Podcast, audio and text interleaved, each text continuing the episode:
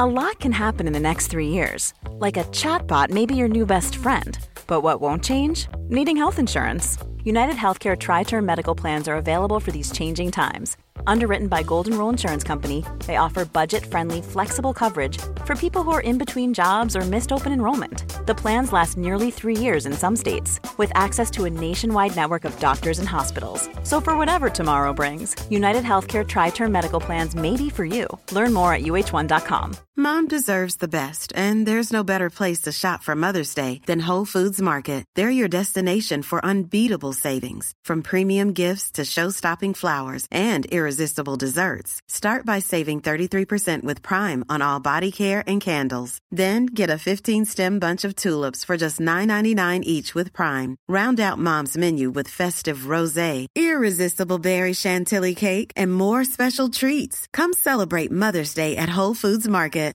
Why don't more infant formula companies use organic, grass fed whole milk instead of skim? Why don't more infant formula companies use the latest breast milk science? Why don't more infant formula companies run their own clinical trials? Why don't more infant formula companies use more of the proteins found in breast milk? Why don't more infant formula companies have their own factories instead of outsourcing their manufacturing? We wondered the same thing. So we made ByHeart, a better formula for formula. Learn more at byheart.com.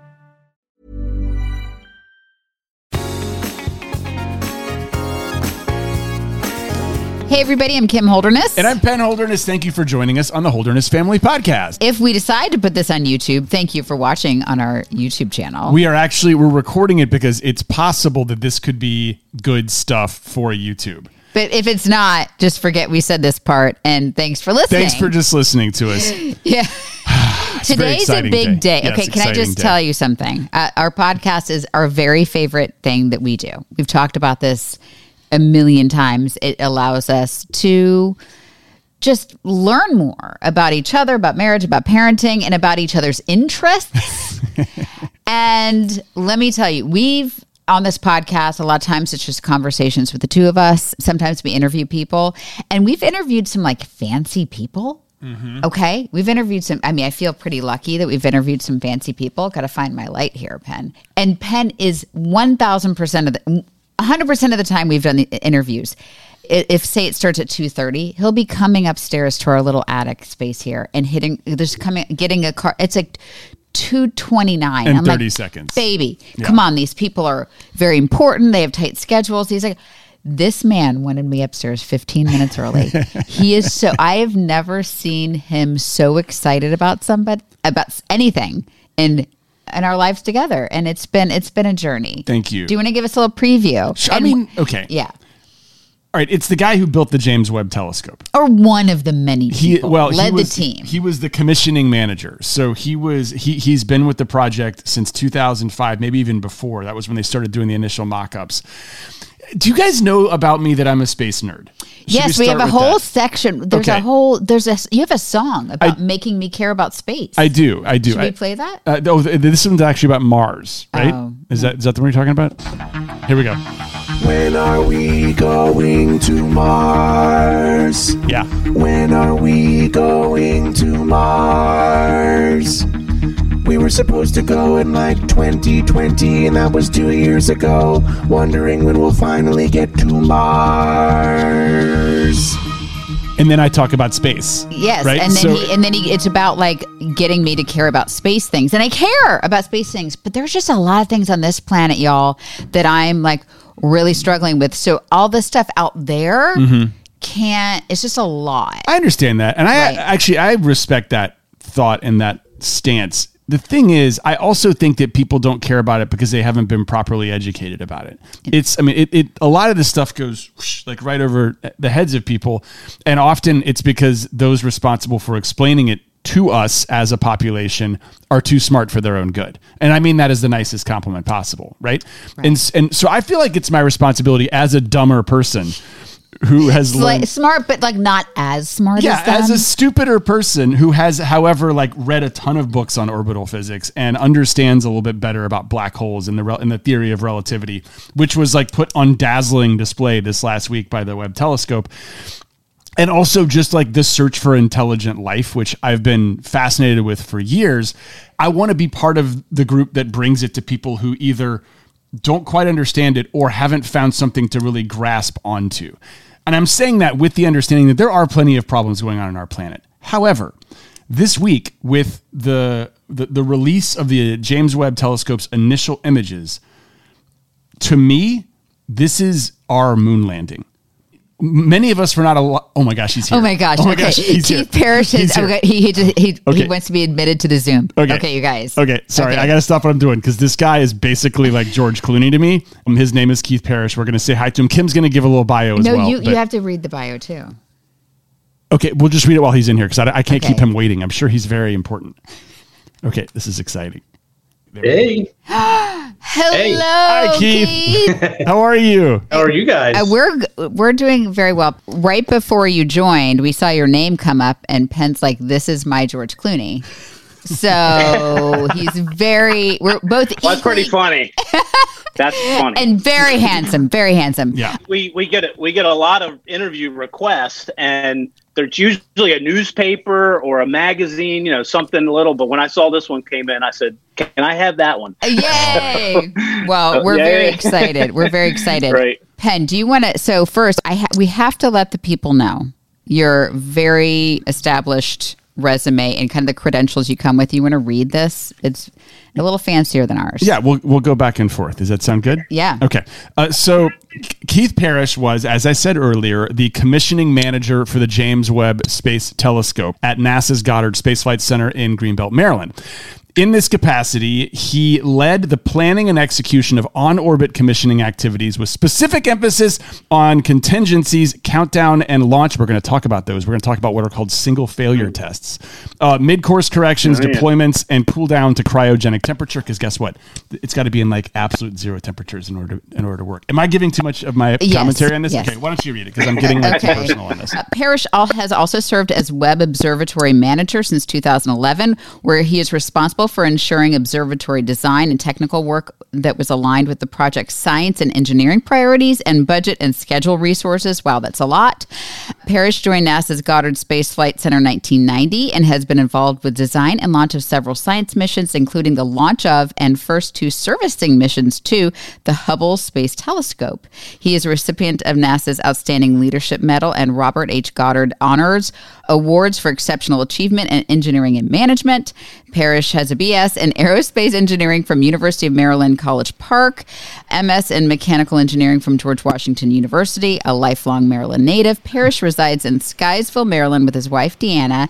They have three children, one a college junior and two recent college graduates that was a lot because you've accomplished a lot. Sometimes, no, sometimes we pare these down, but I felt like every line was necessary. No, that was all impressive. And there are some pictures that we want to that will eventually include. One at like the start of what I think was this journey in your three small children, and then at the end with your grown children, and it's just like how long this process is.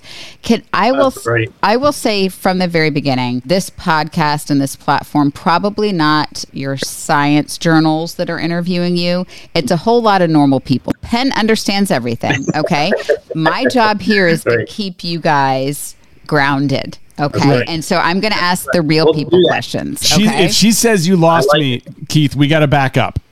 Okay. So can I ask the que- what is the James Webb Space Telescope? Okay, we'll just start. We'll just start with the basics. Yeah. So, you know, for years, NASA and astronomers have been putting space missions into space to look at the stars and the sun and you know all kinds of cool stuff out there. The most famous of which is the Hubble Space Telescope. Uh, again, we put telescopes into space because they're much more efficient. They don't have to look through the atmosphere of the Earth. You know, you got the Earth spinning every every 24 hours and clouds and all kinds of stuff. So, uh, you know, way back when, in you know, early 70s, telescopes have been going up into space to, like I said, to look at everything from the you know the sun to planets to to galaxies. So. So it's just the James Webb is just a normal progression of technology and our ability and, and, and power of the telescope. However, the other thing is is NASA took a big leap with the James Webb telescope. So it's not really an evolutionary, you know, just sort of a little bit better Hubble, it, it really is a huge leap ahead in technology and capability.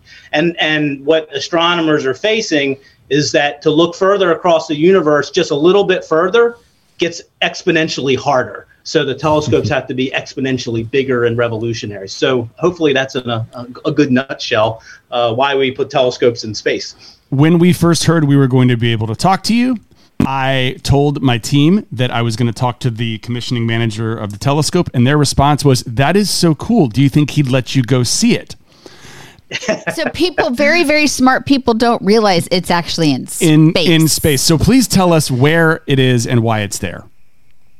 Yeah, so typically you think of uh, uh, satellites that go into space, like communication satellites uh, or weather satellites. They're just going around the Earth. They're a couple hundred miles up. Some of them are 20,000 miles up. The moon is about 250,000 miles away. We sent Webb about a million miles away. So it's four times the distance of the moon. It's actually in orbit around the sun, just like the Earth is. Uh, however, it's in a crazy place called the Lagrange point 2, which is a whole bunch of mathematics there I won't get into. But anyway, so at Lagrange point 2, the telescope goes around the sun at the same pace as the Earth. So it always stays that million miles away from us, which is a really nice spot to put a telescope because it's always dark and uh, you know it's just a, it's a great place and it's not too far away that you can't communicate with it. So it's got to be d- very dark and very cold for this thing to work, correct? Yeah, so that's a big that's a probably the two biggest things that make Webb what it is is that it's extremely large. Uh, we're about five times larger than the Hubble Space Telescope, and the other thing that scientists really need this this telescope to be is cold.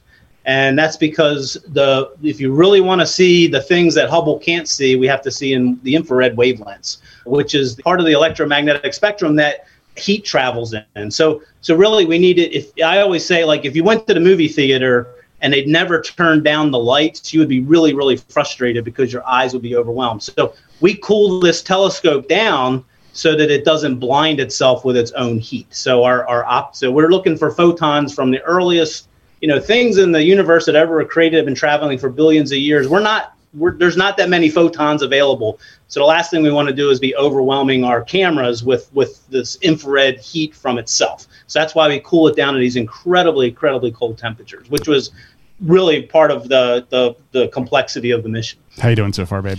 I'm, I'm doing well. Like the, the, the, end, the end there, I was like, The photons got the you. photons, the got photons me. got you. Um, I c can I? So when the first images were released, Penn- sexy, sexy Penn as hell. stopped. You know, we Yeah. had you know we had a meeting. We you know we work from home, so we have a group of people around our kitchen table that are talking about silly videos we're going to do, and he stopped what we were talking about. And he was like, "You guys," and he started explaining, and he explained it in a great way. But can you tell me, like, why is this such a big deal, and why somebody like me, who's you know concerned with carpool and getting my kids to do their summer reading and things like this, should be caring about these images and the work that's coming out of this? Yeah, I mean, there's there's a there's a there's a there's sort of the hard science reasons that I won't bore you with, right? Uh, you know, we you know all great science for science reasons over the past several hundred years have given us what we have today, and they and those and the folks who did science 300 500 years ago they had no idea what it was going to lead to. So so just the hard science part of it is as you know as a as a civilization and and, and a, as a you know as a as a country nation we really need to de- need to do science so that that's the Science that's is the good. Science part, good. right? Yes. science is good let's Science just agree good. that science is good Yes. the other thing that you should really, you know, other other thing that people should really care about from a more practical standpoint regarding the science is that we really don't know anything. We don't know much about the universe. We don't know much. We can't even solve our energy problems here on the planet. There's all kinds of things we just don't know. However, the universe is actually doing stuff that we can't do. It's making stars, it made us, it made all the materials, everything on the periodic table. The universe did that on its own.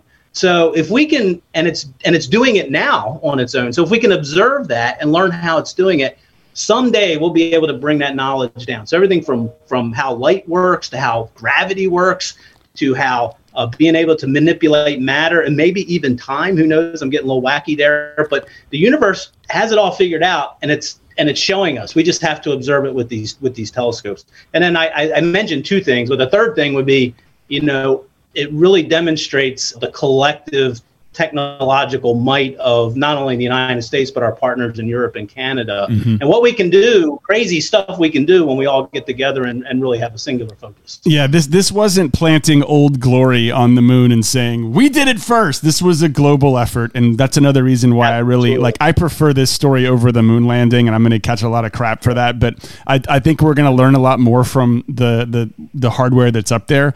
I would love to just like take a second and talk about WASP 96b, uh, Mm-hmm. the exoplanet that you guys. So to me, back up. All right. Okay. WASP, WASP, WASP. then, and you know what I'll do at the end of this Yeah. is just like let you guys talk. it just unfiltered, but in the beginning, I'm just gonna right. hit. We're gonna we're It's- gonna keep you we're gonna Right. keep you engaged. Right. here. No, and but, by the way, I super care about this. And what I loved about what you said is like we don't know anything, and that's what I love most about science. Is science is just waiting for better science, and I love scientists because they'll admit like, oh, we didn't know that, and I that's what I love Right. about science. This is going to be sexy as hell for you, though, Kim. If you're ready, I'm going I'm to use ready. that term. Okay. so sexy. hey, hang in there. We're gonna be right back. Mom deserves the best, and there's no better place to shop for Mother's Day than Whole Foods Market. They're your destination for unbeatable savings, from premium gifts to show-stopping flowers and irresistible desserts. Start by saving 33% with Prime on all body care and candles. Then get a 15-stem bunch of tulips for just $9.99 each with Prime. Round out Mom's menu with festive rosé, irresistible berry chantilly cake, and more special treats. Come celebrate Mother's Day at Whole Foods Market. Ready to pop the question? The jewelers at BlueNile.com have got sparkle down to a science with beautiful lab grown diamonds worthy of your most brilliant moments. Their lab grown diamonds are independently graded and guaranteed identical to natural diamonds, and they're ready to ship to your door. Go to BlueNile.com and use promo code LISTEN to get $50 off your purchase of $500 or more. That's code LISTEN at BlueNile.com for $50 off. BlueNile.com code LISTEN. May is Mental Health Awareness Month, and Talkspace, the leading virtual therapy provider, is encouraging people to talk it out in therapy. Opening up to a therapist might feel uncomfortable, cathartic, exhausting, or even exhilarating. But one thing's for certain if you keep talking or texting with a licensed therapist, you will gain insights and uncover truths that you can only find in therapy. Get those personal breakthroughs and judgment free support by signing up for Talkspace. At Talkspace.com, you can sign up online and get a personalized match with a provider that's right for you, typically within 48 hours. There's no need to commute to appointments, miss time at work, or line up childcare in order to attend sessions. It's mental health care made easy. Talkspace is also affordable and in network with most major insurers. To celebrate May, Mental Health Awareness Month, and the power of talking it out in therapy, Talkspace is offering every listener of this podcast $80 off your first month with promo code SPACE80 when you go to Talkspace.com slash holderness. To match with a licensed therapist today, go to Talkspace.com slash holderness to get $80 off your first month with code SPACE80 and to show your support for the show. That's Talkspace.com slash holderness with code SPACE80. Science is sexy. We're we're gonna find life with this telescope. I believe that we are going to find life either through a techno signature by finding like a pollutant in the atmosphere or something. And I found that and I learned that just by looking at this graph that you guys put out. It wasn't even a picture of an exoplanet, which is yeah, it's a planet that's uh it's a gas giant about half the size of Jupiter. It's eleven hundred light years away from Earth. And somehow from that far away, your telescope was able to tell me that there's water vapor in the atmosphere. Water usually That's equals life. That blew my mind more than any of the images. I'm wondering how you felt about that and, and how you're able to do that. Yeah. Yeah. So so so uh, you know when we started Webb 20 some years ago, we sci- you know astronomers didn't even know planets really existed around other stars. They they they they postulated it, and George Lucas was absolutely correct in Star Wars. So he was way ahead of his time. But scientists really didn't know for sure there was planets around other stars. So we started Webb, and it was not a capability that we we intended it to do. So over the last 20 years, there's been lots of planets. There's been other missions that have discovered these stars, you know, these other planets, and then so we'll know we can never visit them. We, I mean, we just can't, not in our lifetime and not in generations to come. However, we do have the capability with something like Webb. And what we choose, we chose this planet uh, last week as a demo. It's just a demonstration that says we can sample these atmospheres of other planets, which is just crazy to think about. Because you you mentioned a thousand light years away, and and based on what's called spectroscopy, you know, where you break the light into all of its different. Well, I'm losing Kim right now. No, no, no. Anyway, I'm here. I've we break it. You the got light. We can break all of this light down into different wavelengths, and we know oxygen and water absorb different wavelengths of light, and our and our astronomers can study that boring looking graph. That boring looking graph tells them more than any pretty picture because it's hard numbers, it's hard data. And WASP, the one we just did last week or the one we showed last week, that's just the beginning. We knew that planet is not a life capable planet based on its super size. It's it's probably a gas giant like Jupiter or something like that. However, over the next couple years of the mission, Webb will be going after these candidate planets uh, that are sort of Earth. We we know they're kind of Earth-like as far as their temperature and, and their size and their rocky nature and then we'll be able to sniff those atmospheres and look for all the different telltales that that could be what we would con- what we believe to be elements of that would be conducive to supporting life.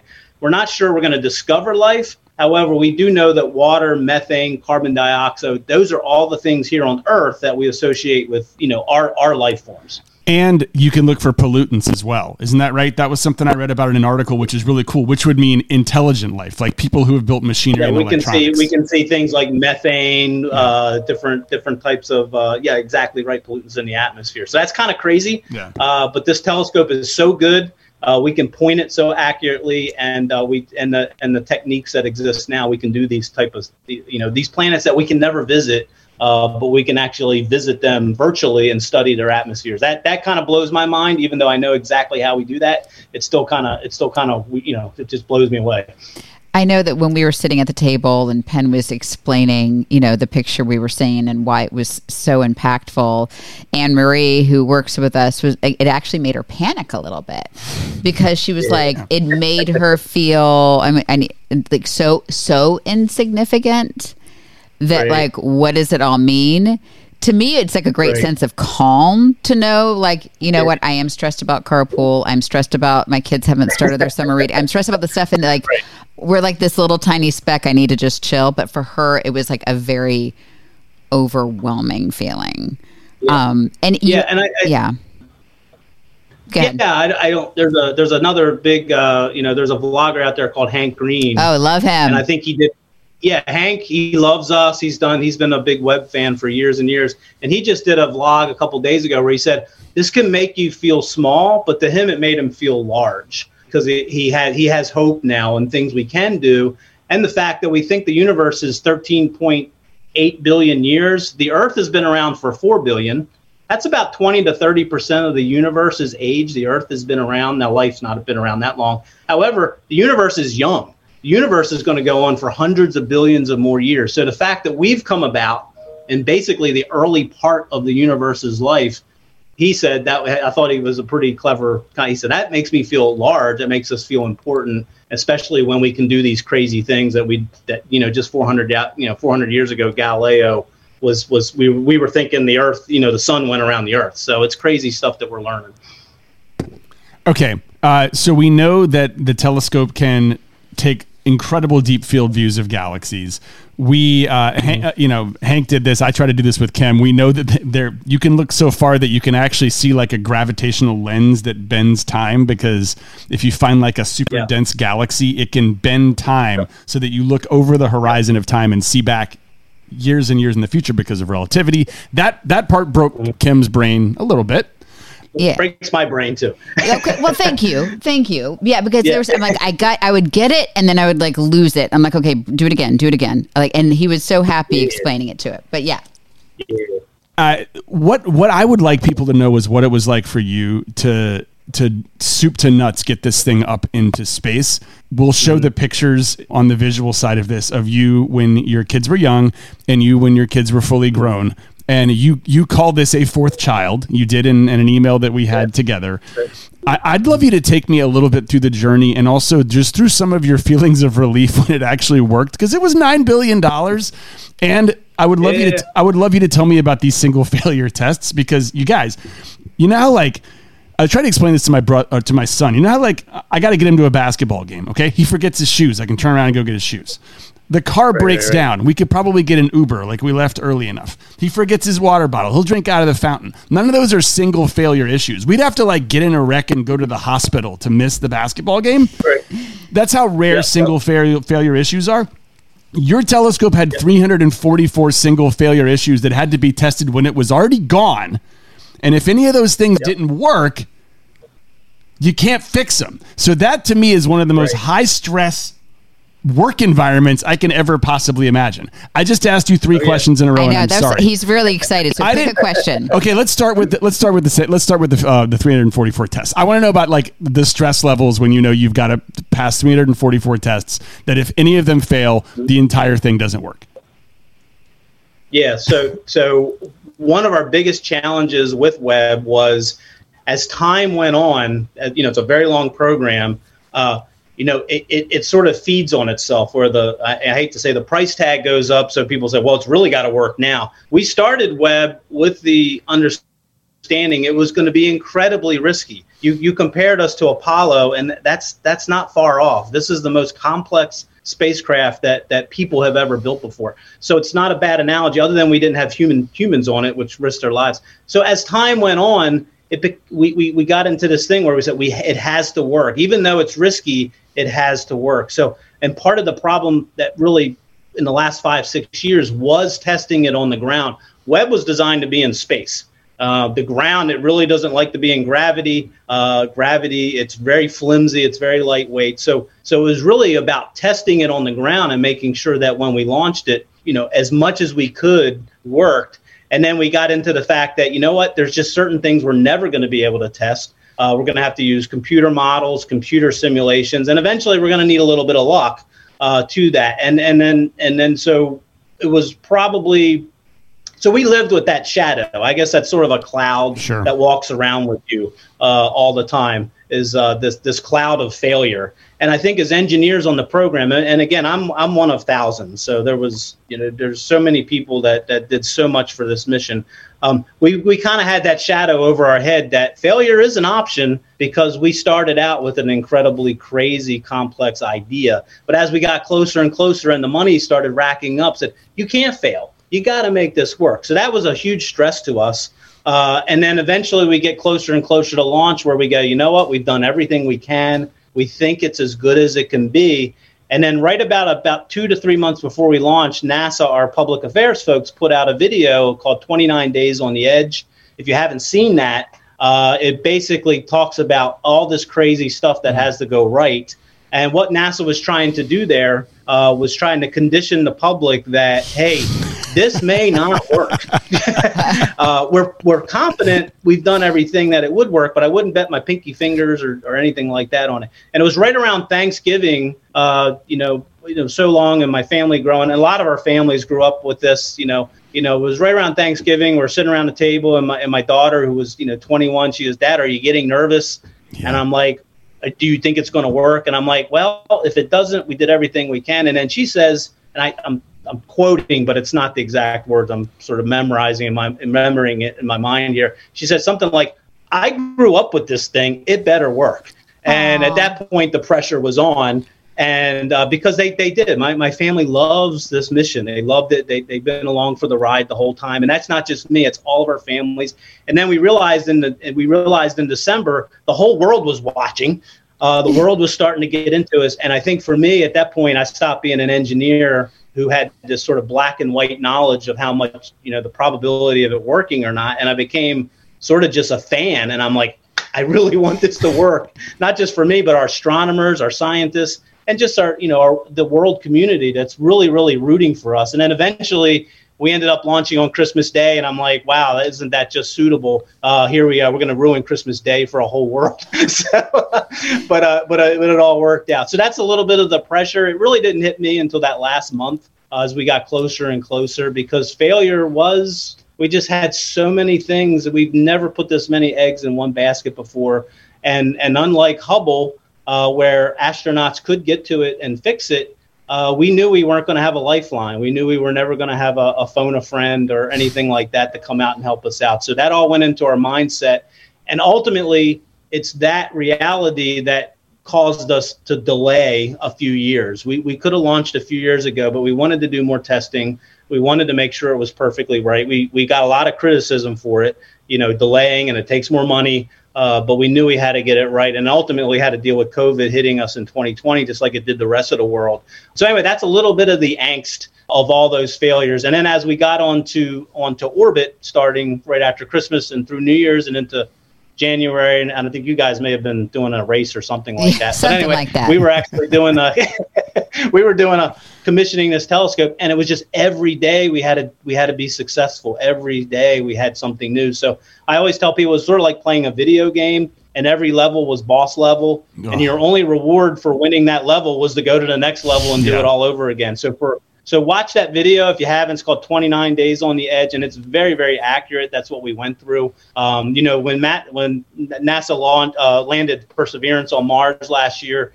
they had a video called Seven Minutes of Terror. You know, where everything has to go right, or you don't land on Mars. So, so that's why I said 29 days on the edge because we had 29 days of activities that if anywhere along that chain of events we had a failure, it was it was end of, you know pretty much could have been end of the road for us. So hopefully that gives you a little bit of idea of the the angst we were going through. And I tell people I was like, it's not necessarily a a, a joy. It was more of a relief.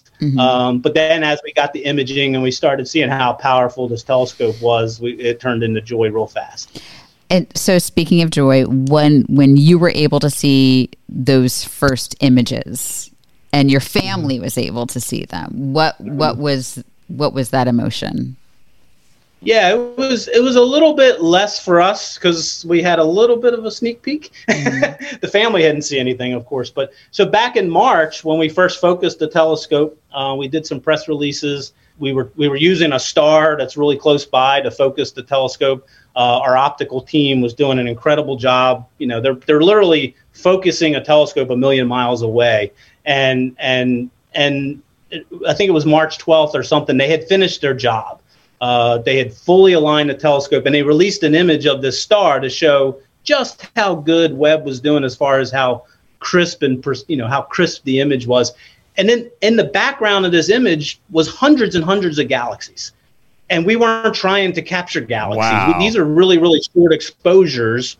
And I think it's at that point where we all went, oh my, this is we've we've far outdone what we thought this thing could do because this telescope isn't even trying. It's it's exposures, uh, just like photography. So you know we were only exposing for a couple hours on the star to get to get the alignment image, and then you know so we see all these galaxies in the background. So that for me was probably the emotional moment where I was like, this thing is going to be incredible. You know, so so it was a little bit of a, a slower uh, experience for me personally, but but just the reaction of the world, my family, friends, uh, they just been overwhelmed. And you know, the one of the you know the one of the nebula, the one we released last. I mean, that's just absolutely stunning, gorgeous. Um, and I and I think that's the payoff right there for everybody else. Of course, the scientists they want the numbers, they want the data. Um, but for the rest of us, we want to see the beauty of our universe, and, and we couldn't and they couldn't have they couldn't have picked a better target than, than what they did. So I want to get this clear. The those pictures that you guys showed us and that President Biden was referring to, you were trying to, to capture stars and images like that, and then those little dots that look like Halloween candy littered on someone's floor. Those were mm-hmm. unexpected. Those because those those were the stars. I mean those. I mean, I, I'm but what I mean like those got top billing. You almost forget about the fact that there's a star there, and you're like, good God, there's giant galaxies, and that was you're telling me that you That was an accident. there was no way of you knowing that that was going to be theoretically Yeah, possible. it- yeah. Now the Bi- the Biden image or the one that the, the the the one what we call our deep field. Yeah. You know that was intentional. That was to go after those galaxies Okay, I that gotcha. are furthest away from the Earth. It was really our test images where we're trying to look at a star nearby and it's basically getting photobombed by thousands of galaxies in the background, which is you know just blew us away. And we knew we had a great telescope. We knew it was cold. Getting this thing cold was not not easy and, and all that just created an incredible observatory. So, so the the one that um, the the one we showed the deep field that the president debuted on I think it was Monday night a week ago maybe um, that was a deep field. All these images were picked to demonstrate different capabilities of the telescope. Uh, so that one was demonstrated to say, hey, we're we built this machine to go after the very first stars uh, and and and galaxies that ever came into being after you know Big Bang. We know we can do it because this was just a four-hour exposure. We have the capability of holding our aperture, our theoretical lens open for for 14 days. Mm. So you're going to see some incredible stuff. This the images we released last week. The telescope wasn't even trying. This was just like taking your what? iPhone out and just snapping around. Just a little um, casual, the real hard candid. stuff. You haven't yeah, gone to portrait view yet. Yeah, you haven't. Yeah, you're just yeah, taking candids. Yeah we're going to go into uh, you know stuff that's going to win the Nobel prizes. That that stuff's coming up this fall. So and and the telescope's really going to be put through the paces, and, and it's going to be really amazing. Uh, can you tell me well, more? That was my next teaser? questions of like what. So if this is if this is casual, like how if all of a sudden this thing has become like Instagram model and like really putting effort in. Like, what can we expect to see? you know, those girls that stand on the uh, beach uh, well, and they have like 12 people helping them take one picture. So, if we're going into Instagram yeah. mode, what, what can this telescope show us? I think I think there's two things. One is we built this telescope to go after the very first, you know, stars that formed after the Big Bang um, and, and, we've never seen anything. We've never seen it. We don't know how that happened. We know the universe came in existence. It was dark, and for some reason, all this hydrogen gas, due to gravity and all kinds of crazy stuff, decided to make stars. We don't. We don't have any imaging of that. We've never. We have theoretical models. Um, so, so that's the real. That's what I would call the cosmological stuff. The other thing is, you know, it's it, it, it's what we've already talked about with uh, these planets and, and being able to possibly pick up some uh, you know some of those ingredients. That's a big one. I think that's that's probably the other Instagrammable uh, type of data that you're going to be seeing uh, coming out uh, coming out later. Uh, our first year is chock full of some of the hardest science that Webb will ever have to do it's going to be really really good stuff. So so stay so stay tuned. Uh, today I saw a picture of Jupiter with Europa in front mm-hmm. of it. Uh, I know that I know that Webb is not meant for the the close up stuff. Like you, the Hubble image of Jupiter is clearer than the the Webb image oh, that I saw yeah. today. Yeah. Um, which means yeah. they're they're they're used they're used for different things. But you know, I'm right. I'm I would love to see oh god, I'm gonna nerd out so hard. I'd love to see like the evidence of vapor coming out of the south pole of Enceladus. I would love to, I, like, so. Yeah. Th- th- I mean, there could be possible life signatures in our solar system. Is Webb capable of going after that, or is that going to be someone else's job? Yes. No, that, that's Webb. Webb can do that. Obviously, we can visit those planets with uh, remote spacecraft that are visiting them. They get a little bit of a closer up view. Mm-hmm. The, the image that came out from Jupiter the other day was a was a test image. Okay. Um, and, and and you know, obviously, our public affairs folks they have a hard job of conveying that those type of information. So sure. it wasn't the maybe the sexiest Instagram photo of Jupiter we've ever seen, but uh, uh, it was a test image, and we wanted people to know that we can take imaging from Mars out. Uh, we can see Mars and then every other planet, and being able to look at some of those uh, the moons of Jupiter and even Saturn to look for some of the stuff you're talking about there is definitely on the plate. You know, year a few years ago, we we uh, spacecraft visited Pluto Pluto is going to be a big target for Webb. Again, remember Webb is seeing in the infrared, so it's seeing heat wavelengths of light that are that are heat. So it's it's and it, and it has some of these spectroscopic spectroscopic abilities to be able to to to really interrogate the atmospheres of our own planets in our own solar system. So so yeah, the Jupiter planet was a little bit funny to me. I, I saw it. I went, ooh, people aren't going to be too thrilled by that one, even though the, the scientists and the engineers are geeking out over it. I think it's really hard. One of the hardest parts of what you have to do right now is selling in, it. Is, well, just in a in a world in which everybody's watching 15 second TikToks, right? Yep. To, and you have like a fuzzy image of a, something they've seen clear in the past, like making it make sense in in these bite sized yeah. things. So that's as if launching this wasn't it's terrifying a, and hard enough having to, you know making it digestible for the rest of us. So i applaud you it's a, it's in that tough, effort. Yeah they do. They they have a tough job. They really do. And our, our, our communication folks do a, a wonderful job but they do have a hard job. And you're right. The attention span of the public is very very fickle. Uh, and uh, you know we, we you know they the, the, you'll, you'll see these big splashes. They're probably not going to keep dripping out images week after week after week because people will will tune that out. So you'll probably see another big splash with some other, you know, some really good science, you know, later this fall. Um, I think that's their approach, which which makes sense because we, we all have our short attention span. A Penn Holderness here would sit for every image any image that Yeah, yeah, uh, you want to share. So I, I would. I also, but honestly, I almost think we need to keep Keith on speed dial because I don't think I've done a very good job explaining it to the commoner. I've been trying to over nerdify it today, and Keith has done a better job of bringing me down to earth, which is not what was supposed to happen. We were supposed to like help translate him. I'm the one who's like, eh, and settle this. I feel like an idiot. Like I'm trying to impress him on this entire interview. you're, I know he's, Yeah, you're, you're- know, you're doing great, Yeah, we- honey. like I, I don't know. We, we, we, we tell everybody because you know people. I said, look, this this is everybody's mission. You know, everybody deserves to know about this stuff. And just so you know, just so you know, uh, Jimmy Buffett is visiting our Mission Ops Center this afternoon, and uh, I'm skipping that because I wanted to talk to you. Oh come on! what? No way. I mean, I would skip No, no, this no, to I go see Jimmy me. Buffett. Is there a chance if we let you go now, you can go say hi to him? No, I'm good. I really am good. That, that you would my not gosh. believe how uh, good I am. well, um, I just, I am just.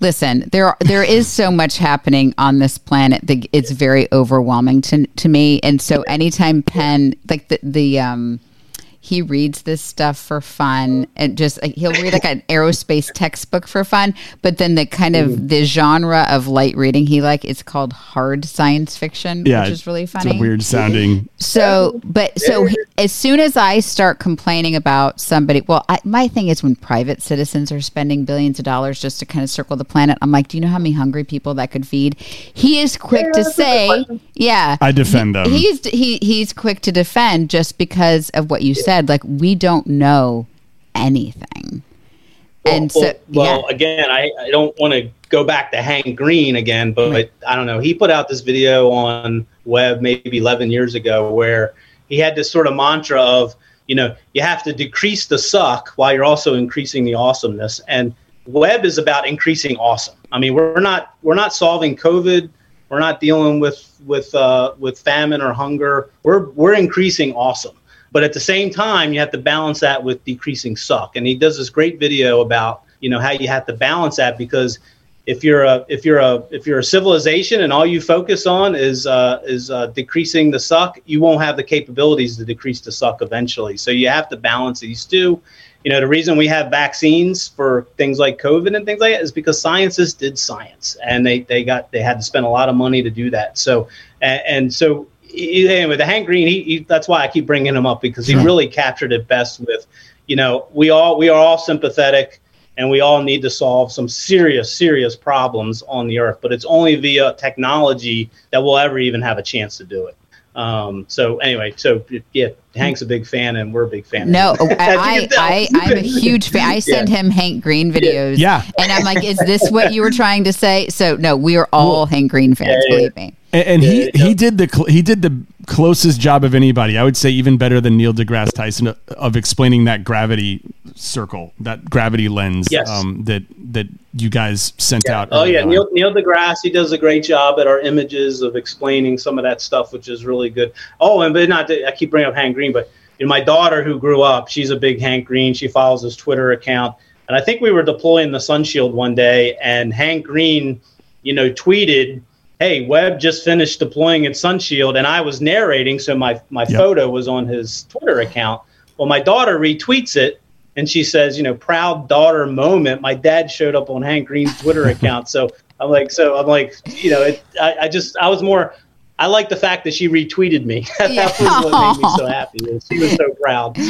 that was a great. That was actually like a, a fair. Like I skimmed the two and a half hour video on YouTube because it got served up to me where you were explaining with a, a very Yeah, yeah, informed yeah. woman about what was going on, and they were they were unfold they were unfolding the sun shield. Yeah. Which isn't Yeah. is the sun shield? Is that the thing over your shoulder? Isn't it like a uh, what No, is that's like a Maryland flag. No. no like the honeycomb thing? Oh, what yeah, is- that what that. that. that's it right. So t- can you tell us about that? Like what th- that that's the sun shield, right? This is the, yeah, this is the sun shield. Yeah. Yes, yes. And, and remember I said we were about a million miles away.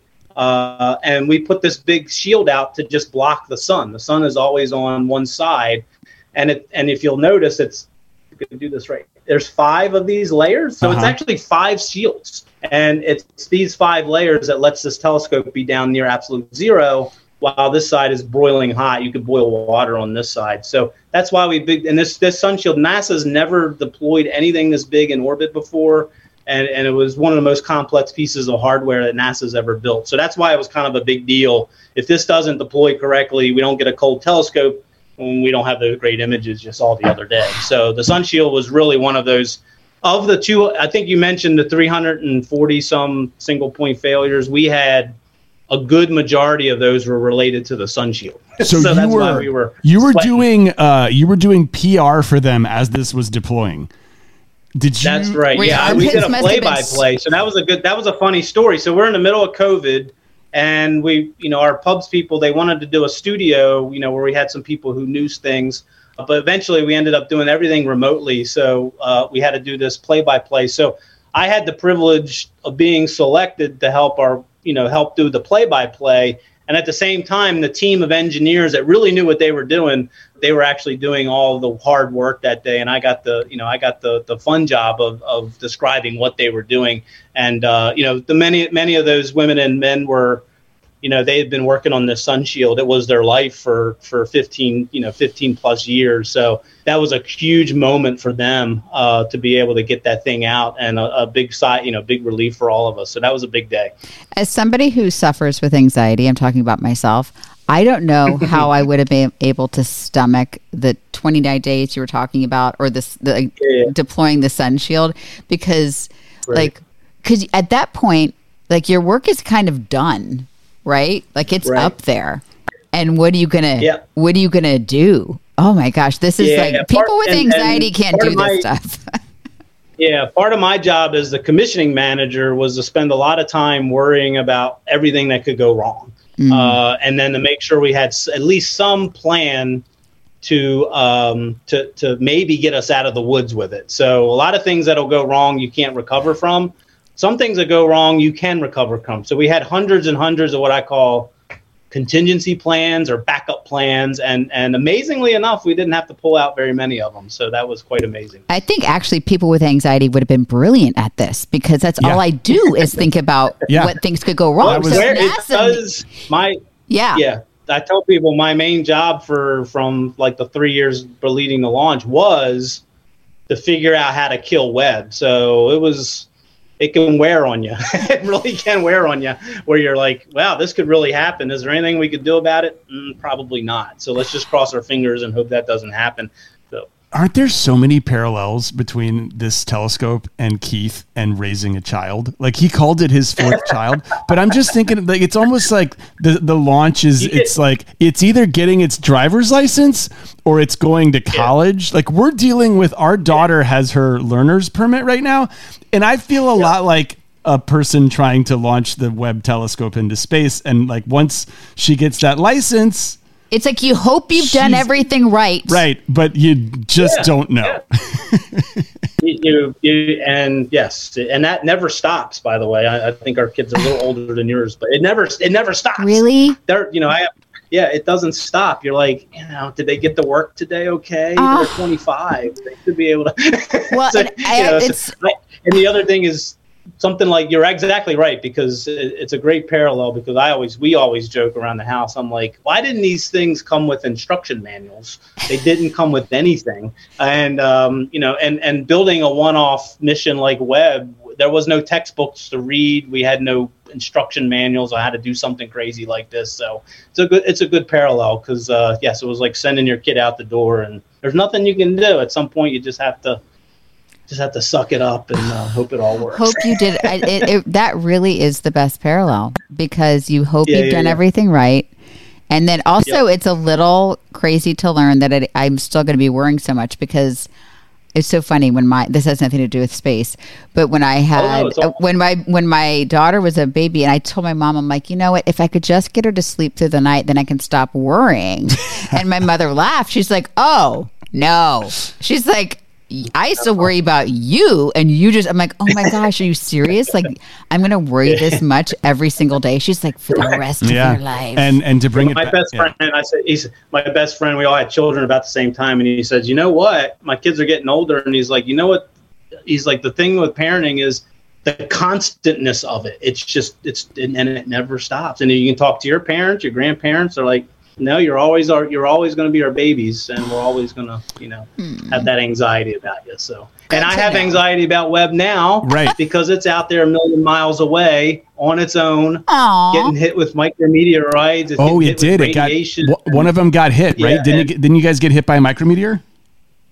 We did. Um, now we designed for this. We knew we were going to get hit by micrometeoroids. We're going to hit. We're going to get hit by thousands, tens of thousands over its lifetime. And and just to put micrometeoroids in context, they're probably somewhere about the size of a grain in baby powder, not sand, baby powder particles uh, that hit us at very very high speeds. There's a lot of energy related to those. The thing that happened to us this year that was surprising is one of them was a little bit bigger than we had expected so soon in the mission. Over 20 years, we do expect to get these big ones from time to time. So the fact that we got kind of a big one early on, we're like, our models correct? You know, did, did we did we miss something? But Webb is fine. Uh, but again, it's like your baby. It's out there in the, the harshness of space on its own, and uh, you know, it's it's fighting. You know, it's got to deal with this stuff on its own. We can't really help it too much. now, is what is the life of the? What's the ex- life expectancy? Sorry. No, I'm just. I- He's got it. It's an exciting. we got answer. 20 years of fuel. We we got we got our limiting life thing is fuel. We'll run out of fuel in 20 years, uh, and uh, and and and our minimum requirement for fuel was five years. Uh, but but the fact that uh, we got a really good launch on Christmas Day, uh, the Ariane 5 put us right on the money, and then our spacecraft team, our propulsion team, our navigation team, they were on the clock uh, basically about a 12 hour clock to get all the data up the Webb so it knew how to fire its rockets and for how long. We did that as smooth. It's one of the things I talk about contingency planning. One of the things we were all worried about was doing that first maneuver where we fired our engines uh, to make sure Webb could had enough velocity. We worried about that. We had contingency plans that were, you know, thick, and our team executed flawlessly on Christmas night. And because of that, we, we think we have at least 20 plus years of fuel. So the scientists are absolutely tickled that the fact that this is going to be, you know, this observatory is going to be around when we're hopefully we can hopefully we can see the end of it. Us Gen Xers. Oh, Right. Hey, you gotta stick Oh, yeah. together, Gen Xers. Gen X made this happen. This is no. This is Gen Yeah, yeah. X's moon landing. I'm telling This you. This is Gen X's moon it's landing. like they they happened to launch on Christmas night when probably very few people were aware because it was Christmas and they were with their family. But like I I am here. I'm here with Hank Green to bring as much attention to this as possible because it is implausibly awesome. Like this, the, the, the suck is down, the awesome is up. I hope everyone you work with is in an awesome mood right now. They should be. Oh yeah, they, they should be. Yeah, I, I told Christmas Eve we were counting down. The clock clicked over on 12 a.m. Uh, on Christmas Day, and you know I took some time to talk to the team. You know, I didn't I didn't bring up the fact that Apollo 8, you know, when it circled the moon on Christmas Eve, and and and uh, they you know they read that great passage from the Bible about creation. Yeah. And, the let there be light and i was you know it was a little bit cliche-ish you don't want to you know be too corny but it's like look guys we're launching a machine that's going to try to capture that first light after the universe came into existence you know whether it was created or it created itself it doesn't matter we're going to go after the very first light so it was really kind of a special christmas eve for all of us to, to be able to really do what you apollo is, is definitely a great you know one of the awesome things humanity's ever done uh, but the, you're right. This is our unmanned. This is an unmanned version of Apollo, uh, as far as its complexity. Um, I just have a, a question. Maybe it, was there a reason why it was on Christmas? Was it a weather thing, or just somebody picked We were Christmas? our original launch day. We launched out of South America uh, in French Guiana. If for people who want to learn their geography, that's just right up north of uh, Brazil on the on the uh, equator, close to the equator. And um, uh, we were supposed to launch on December 12th, and because of some delays and things like that, we got into the week of Christmas. Uh, we eventually moved it to uh, Christmas Eve, and then we had a lot of weather coming in down there. So Okay. Just it was- curious. it was really just it was just weather. It was just really that was the only day that had good weather was Christmas Day. okay. Just wondering if there was like a You're didn't want it in a news cycle type of thing. Just just curious. And, I- and I'm imagining if you guys were like, "Hey, it's Christmas. Can we take the day off?" Then you were going to have to wait like three more months or something crazy like that, right? Like- No, Yeah, no, science we had doesn't about wait two- for a We had about 200 people in French Guiana Yeah. away from their families, and the last thing they wanted to do was wait another day. respect, respect. Well, Yeah, yeah, is, yeah. what are we missing? What's the big thing that you want the people that are listening to this to understand, to know? What have we forgotten to ask you? Uh, yeah, I you know when it comes to space exploration, we are probably getting into the golden age. Um, everything from commercialization, you see that with our, our, our flights front up, you know, by SpaceX. Um, we landed on Mars last year. We got mission. We got we had NASA had so much success last year. Um, we're getting to the point. I don't want to say space is getting easy, uh, but people really need to be excited about you know just some of the you know just the the inspiration uh, that you know not just NASA but private industry. We're we're basically moving into a completely different era of space exploration, and and maybe maybe in our lifetime you'll see some commercial flights to the moon. Uh, maybe commercial flights to, to, to, you know, but it takes both. It takes industry, it takes private industry, it takes it takes government agencies like NASA. It takes all of it takes a wor- It's a world coming together. At least at least the uh, the part of the world that shares our values, like our European partners in Canada. Uh, you know, it takes all of us coming together. And and and last year was just a stellar year for space exploration, whether it was you know manned flights or or just going to other planets. And then I think we we sort of uh, the icing on the cake was the Webb launch in December. You saw me shake my head when you're talking about like private trips to the moon because I mean that's his dream, and I just no, I just just stay Yeah. here with me. I Fine. t- to me, space is the most interesting part of my um, existence outside of my family.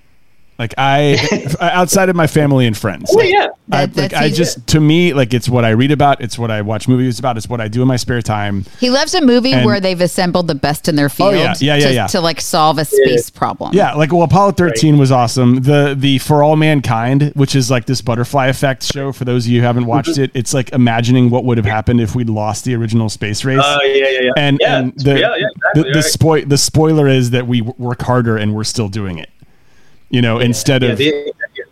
um. So no, I, I love all that stuff, and so The, only- talk, the only other thing, Ken, I, the only other thing, if I could say this, is uh, they say wars are won by the lieutenants on the field. That's exactly what Webb was. There was not one single person that was responsible for its success. Our chief engineer for the for the mission, Mike Menzel, probably one of the best engineers of the planet. He's probably the most responsible for the success of this mission. But it was thousands and thousands of people, and then you know some people in key positions that I that I was had the privilege of working with for many many years. If one of those folks weren't was not on the job, uh, I'm not sure we'd be on orbit right now. So Webb was this weird weird gathering of, of The best in your field, So many talents at the right at the right time in the right place. Yes, at the right time in the right place. And and and there's just so many thousands of people that poured their their heart and soul into this thing. And I think that's just another thing that uh, hopefully folks would appreciate. That is uh, just so many people work so hard on this for so long.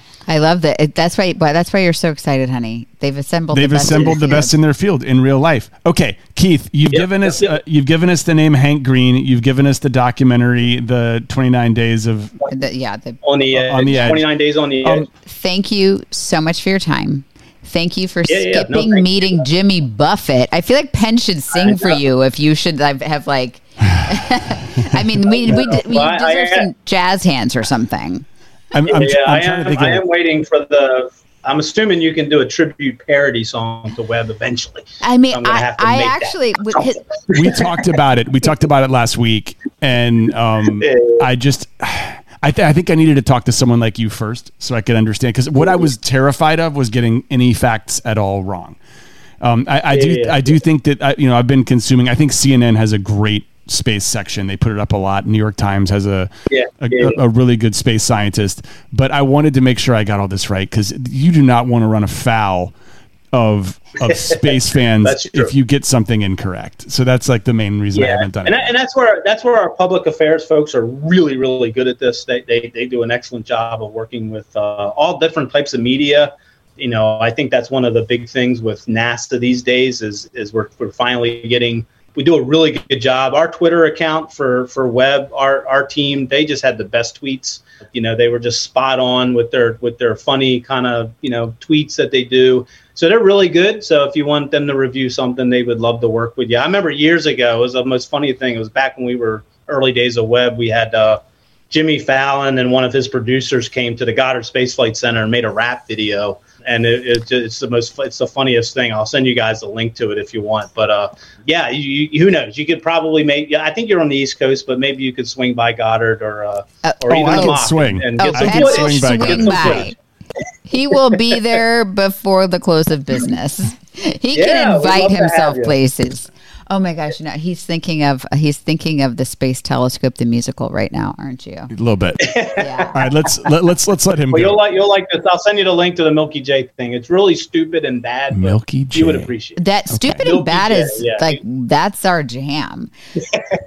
Thank you. We really are just humbled that you spent so much time with us, and I mm-hmm. pray that the people listening have a better understanding of this, and I appreciate why this is such a big deal. I certainly do. So, thank you for all you've done, and yeah, thank you for your time. Well, thank you guys for telling our story. That we really appreciate that also.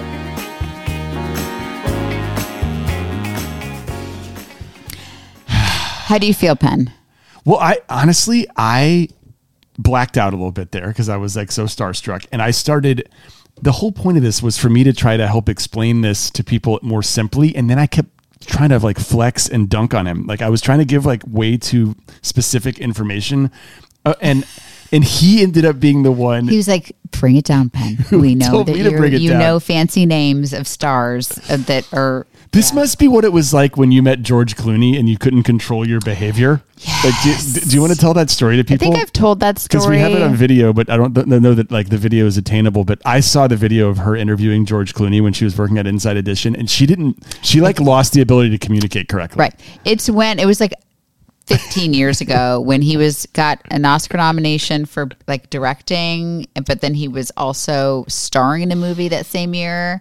And I was like twirling like my hair and like I was like, so like, do you like being like in front of the camera or like behind the camera? Like I couldn't speak. And that's not how you normally talk. No, and and and um, uh, part of my job at Inside Edition, I did a lot of red carpet interviews. So I did interview celebrities most weeks. At some point, I was Right. and, and I've I've interacted, or I mean, they wouldn't know me from Adam, by the way. But I've met when I told Lola that I've met Taylor Swift like four times.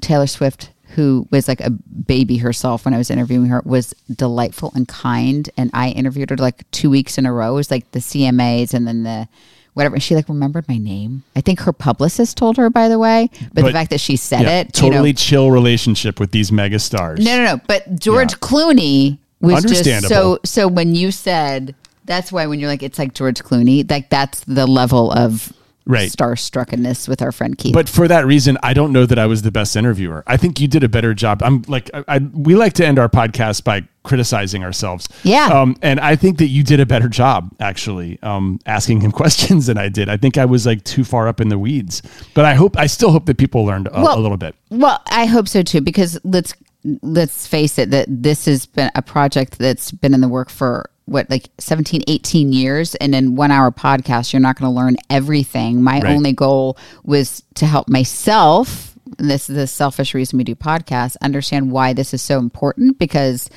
everybody was talking about it and every news organization was carrying it and every celebrity was posting about it and i wanted to but i was still stressed about what was happening on here and so i wanted to know and i loved what he said. He's like we we don't know anything.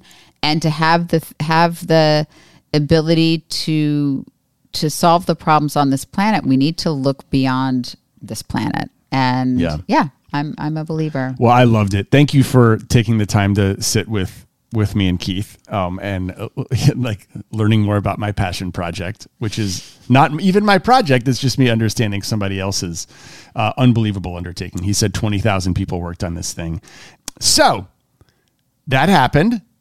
That's my George Clooney. thanks for listening Thanks for listening.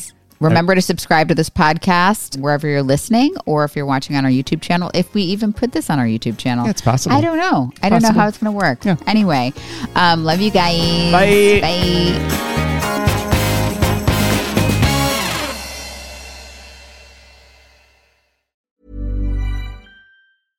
Imagine the softest sheets you've ever felt. Now imagine them getting even softer over time. That's what you'll feel with Boll and Branch's organic cotton sheets. In a recent customer survey, 96% replied that Bowl and Branch sheets get softer with every wash. Start getting your best night's sleep in these sheets that get softer and softer for years to come. Try their sheets with a 30-night guarantee. Plus, get 15% off your first order at bollandbranch.com. Code BUTTERY. Exclusions apply. See site for details. Why don't more infant formula companies use organic, grass fed whole milk instead of skim? Why don't more infant formula companies use the latest breast milk science? Why don't more infant formula companies run their own clinical trials? Why don't more infant formula companies use more of the proteins found in breast milk? Why don't more infant formula companies have their own factories instead of outsourcing their manufacturing? We wondered the same thing. So we made ByHeart, a better formula for formula. Learn more at byheart.com. Planning for your next trip? Elevate your travel style with Quince. Quince has all the jet setting essentials you'll want for your next getaway, like European linen, premium luggage options, buttery soft Italian leather bags, and so much more. And is all priced at 50 to 80% less than similar brands. Plus, Quince only works with factories that use safe and ethical manufacturing practices.